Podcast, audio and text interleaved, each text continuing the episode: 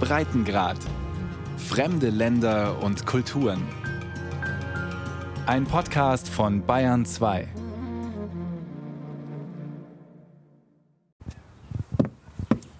Die langsame Entdeckung der Einsamkeit. Sie beginnt mit sieben hölzernen Treppenstufen. Good morning. Welcome to the columns. April öffnet die Tür ihres Bed and Breakfast hier in Winnipeg, der Hauptstadt Manitobas. Vier riesige weiße Säulen tragen das zwei Stockwerke hohe Vordach des roten Backsteinhauses. Drinnen im holzgetäfelten Salon spielt ein Gast Klavier.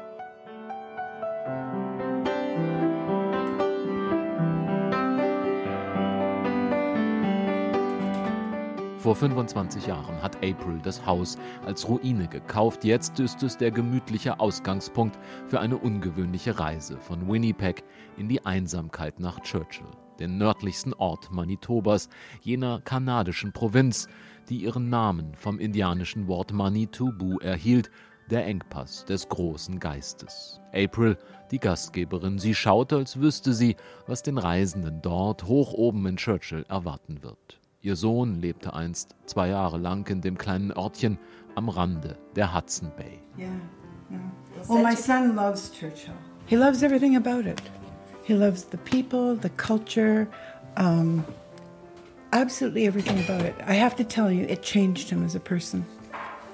It did. It changed him as a person. Churchill sagt, April habe ihren Sohn verändert, einen anderen Menschen aus ihm gemacht. Ihr werdet schon sehen, gibt sie als Botschaft mit auf die lange Reise.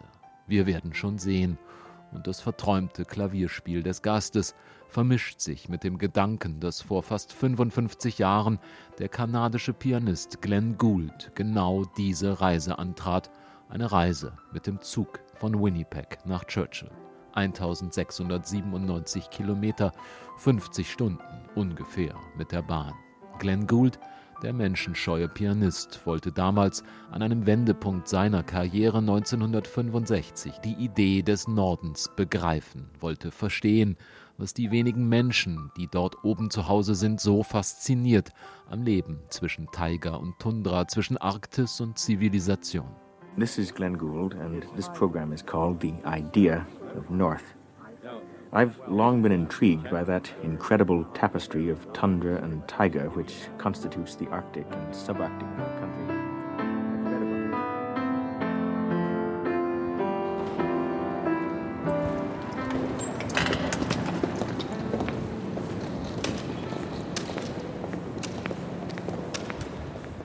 An diesem Sonntagmorgen ist die Vorhalle des Hauptbahnhofes von Winnipeg mit seinen fast 650.000 Einwohnern beinahe menschenleer.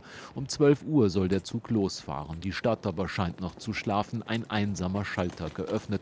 Allison verkauft die Bahntickets und kostenlose Ratschläge obendrein. 20 Reisende werden es heute sein, sagt sie. Und ach ja, Wi-Fi gebe es nicht. There are about 20 people going on today.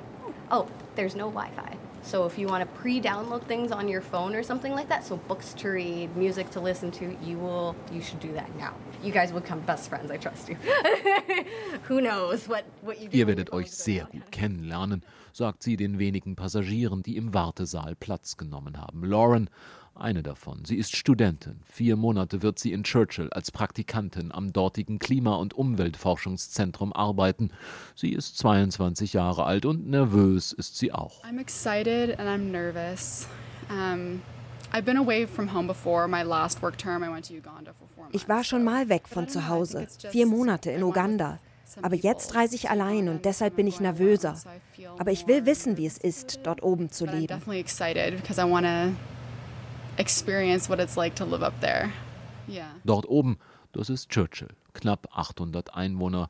Kukjuak heißt der Fleck auf Inuktitut, der Inuit-Sprache. Churchill nennt sich die Eisbärenhauptstadt der Welt. Ab August gibt es dort mehr Eisbären als Einwohner. Jetzt aber gibt es dort vor allem Eis, Schnee und eine zugefrorene Hudson Bay.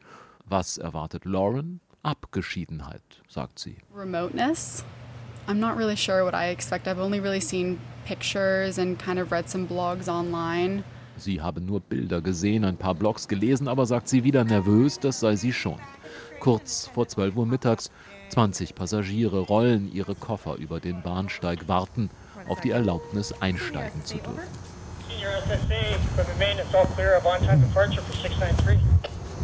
Maintenance all clear of 693 for on-time departure. Thank you so much.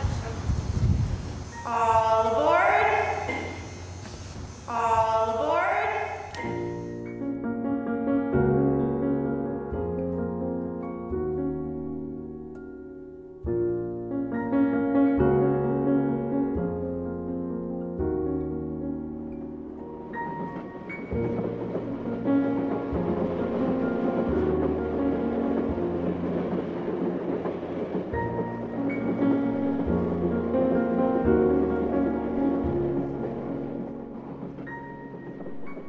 Zug besteht aus zwei Dieselloks, einem Gepäckwagen, zwei Abteilen, einem Schlafwagen und einem Bordrestaurant, von dem aus eine schmale Treppe ein Stockwerk nach oben führt in den sogenannten Panoramawagen.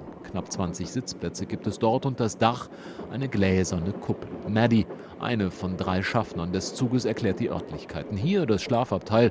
Wer sein Bett heruntergeklappt haben möchte, hängt den gelben Zettel vor die Abteiltür. Bedroom, uh, when you want your beds down and put away, there should be a yellow sign in there, or you can just let me know I won't be too far. And um, yeah, there's not much. There's the Da ist die Dusche, sagt sie. Viel mehr gibt es nicht.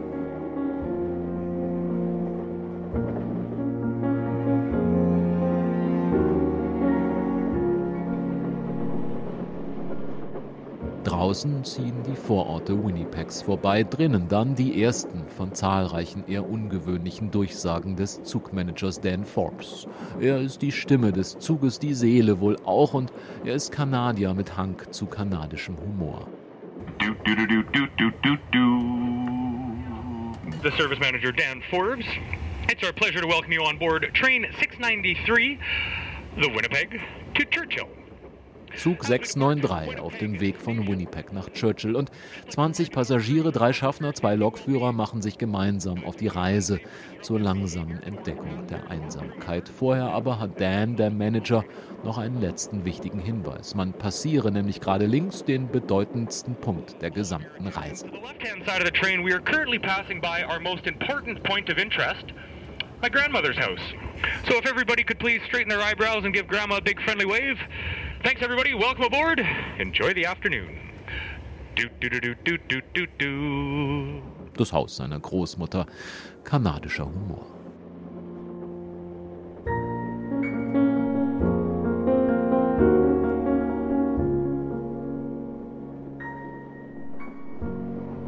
(1883) hatten sie damals mit dem Bau der Bahnlinie begonnen.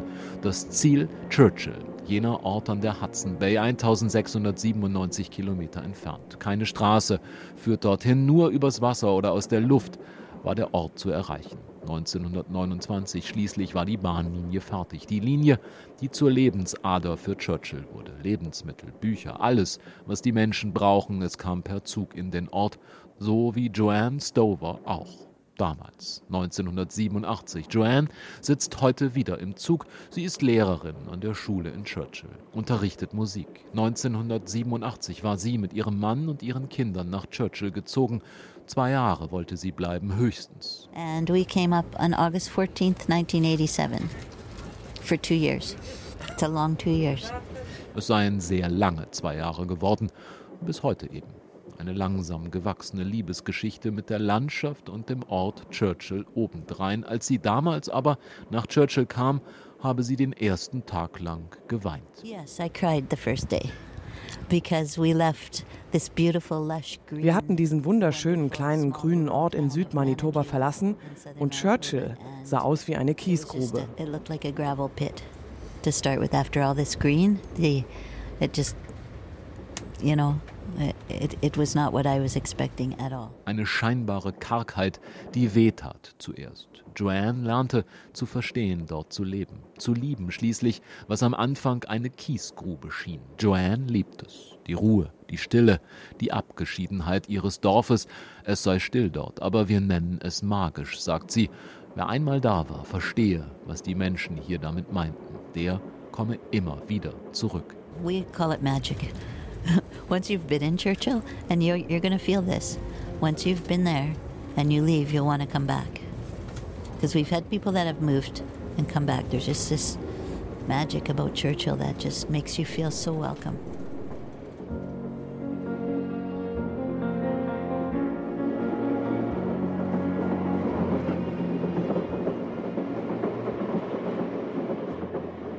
Der Zug rattert dem Abend entgegen, hält schließlich auf freier Strecke, fährt rückwärts und wartet 20 Minuten auf einem Ausweichgleis, um auf der einspurigen Bahnlinie einen entgegenkommenden Güterzug vorbeifahren zu lassen. Oben im Panoramawagen mit gläserner Kuppel hat sich ein Teil der 20 Passagiere versammelt, redet miteinander, lernt sich kennen. You go Watch the street signs then. Oh, that's the same thing. Some of the places will have Die Welt hier rückt sie buchstäblich zusammen. Ein Student aus Mexiko, zwei aus Vietnam, eine deutsche Mathematikstudentin aus Heidelberg und Steven, der Zugphilosoph, der allen hier von seinem Buch erzählt, an dem er 15 Jahre lang schrieb, über die Welt und die Moral und die goldene Regel, die diese Welt besser mache, während draußen die Welt langsam im letzten Abendlicht vorbeigleitet. Ein Wunderland von Licht und Schatten. Die weiß-schwarzen Birkenstämme spiegeln sich im Wasser der Gräben und Seen. Die geduckten Wälder, sie schrumpfen, je weiter nördlich der Zug in die hereinbrechende Dunkelheit vordringt. Am Ende der Wald eine schwarze Wand, der Nachthimmel ein tiefdunkles Blau.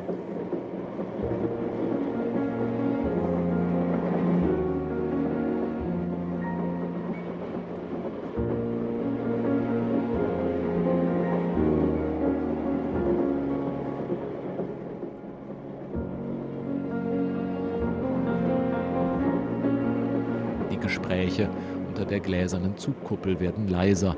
Stille breitet sich aus, das Rattern des Zuges auf den Schienen schlägt den Takt. Der erste Tag so schnell verflogen scheinbar, während das Leben hier an Bord so viel langsamer fortschreitet. Nach eineinhalb Tagen schließlich der erste längere Halt, Thompson. Local time is now 13 minutes after 4. It's a beautiful day in Thompson, Manitoba. Welcome to it, ladies and gentlemen.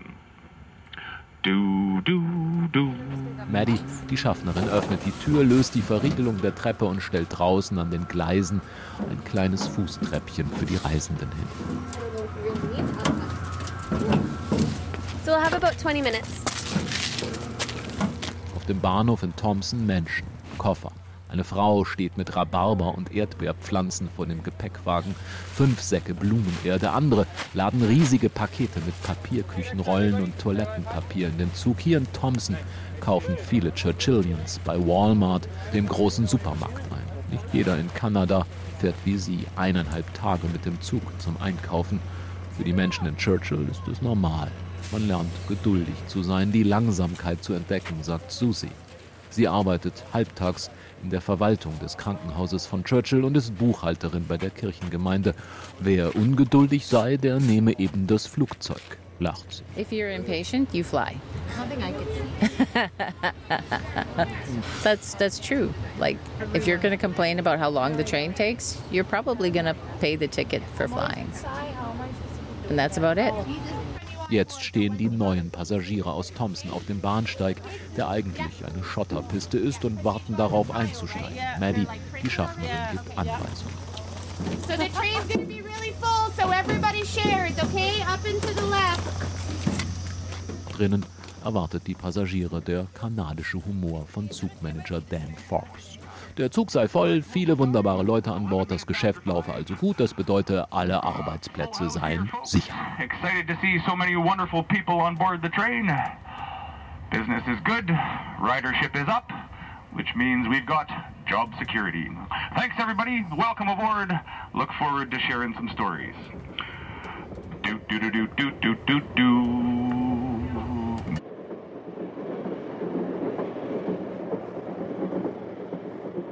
Nächsten Morgen. Erste Schneefelder ziehen vorbei, die Seen gefroren.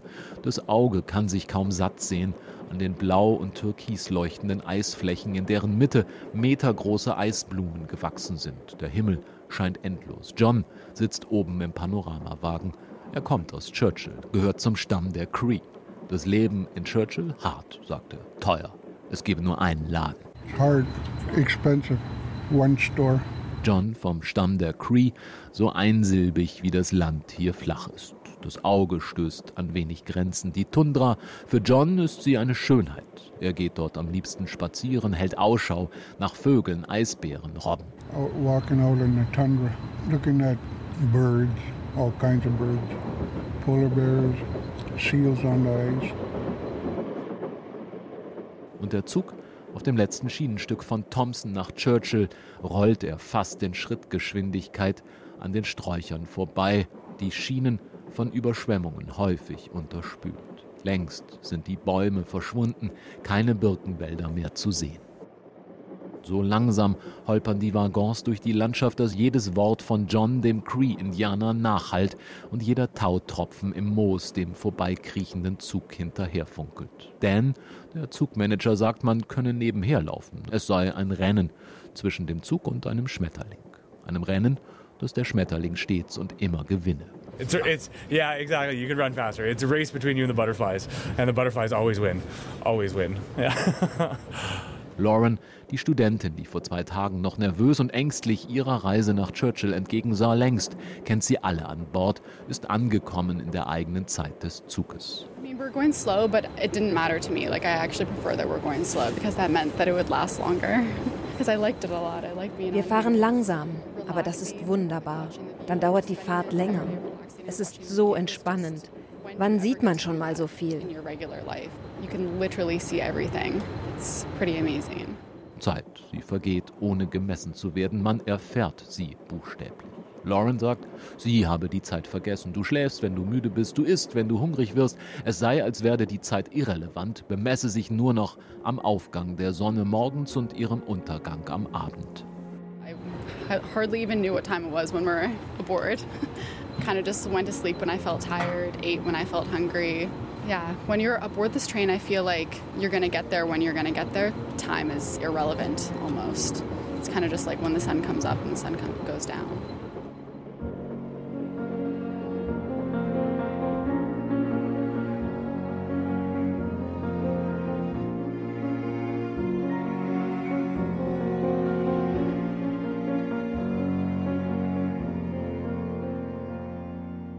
50 Stunden, zwei Sonnenaufgängen, zwei Nächten schließlich Ankunft in Churchill. Dave Alcorn steht auf dem Bahnsteig. I'm George. Welcome. Pretty much on time-ish, noon. pretty much uh, the standard.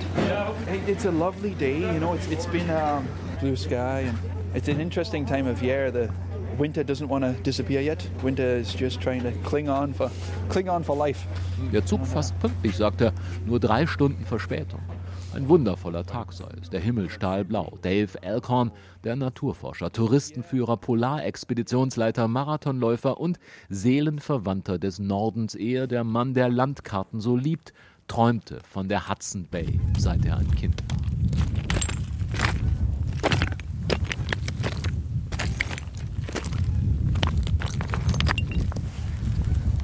Hier draußen Fünf Minuten außerhalb von Churchill beginnt die raue Endlosigkeit.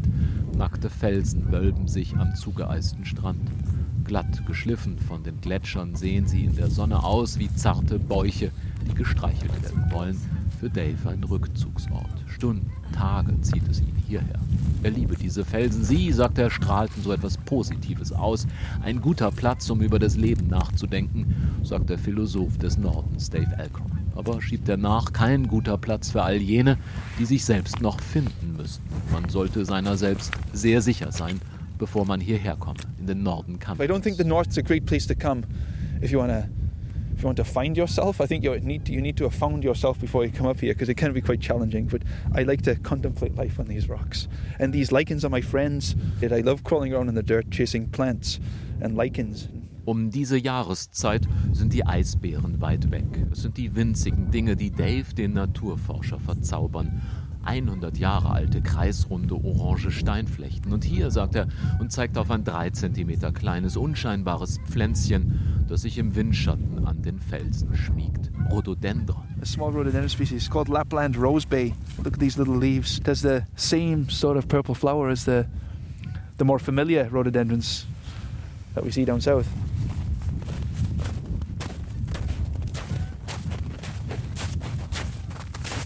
Jetzt im Frühjahr ist der Schnee längst vereist. Im Winter fällt das Thermometer hier monatelang auf bis zu minus 50 Grad. Heute, an diesem himmelblauen Frühlingstag, sind es warme minus 3 und Dave lädt nach der Wanderung zu den zauberhaften kleinen Dingen seiner Welt ein zur Spritztour mit dem Truck durch die Zivilisation.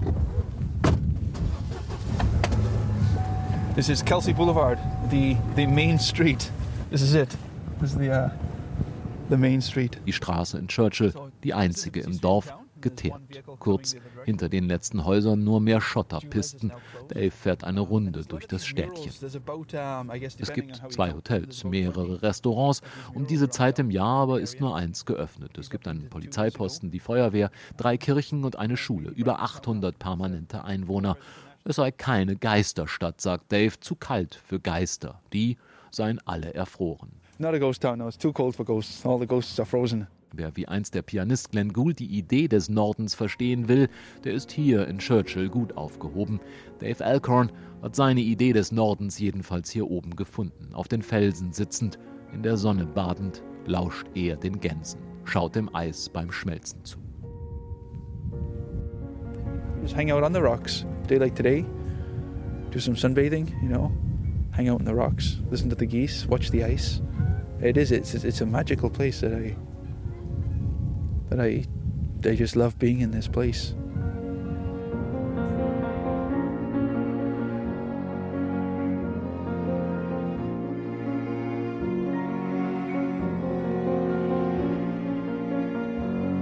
Am Abend um 21.10 Uhr dann Abschied von Churchill auf dem Weg der Ungeduldigen mit dem Flugzeug zurück nach Winnipeg. Eine umgebaute Boeing 737 landet hier im Nirgendwo nur 72 Plätze, der Rest Frachtraum, etwas mehr als eine Stunde für eine Reise, die 50 Stunden mit der Bahn dauerte. Unten zieht im Licht der untergehenden Sonne die Landschaft vorbei. Oben begrüßt die Flugbegleiterin die Gäste auf Inuktitut, der Sprache des Nordens. Mana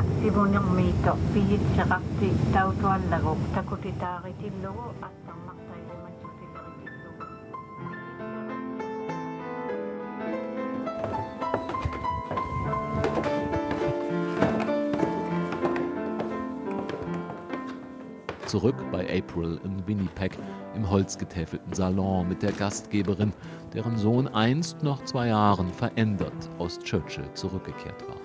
Er ging, sagt sie, als junger Mann, der auf der Überholspur des Lebens Karriere machen wollte. Er sei zurückgekommen als jemand, der die einfachen Dinge schätzt. Ein anderer Mensch eben. Ein glücklicherer anderer Mensch. It, it was, it was just amazing because he was one of those young people just chasing a career in the fast lane. And after spending almost two, two years up there, completely different person. It changed him to be a more simple person. Um, it made him appreciate a simpler life. It made him a happier person. Truly.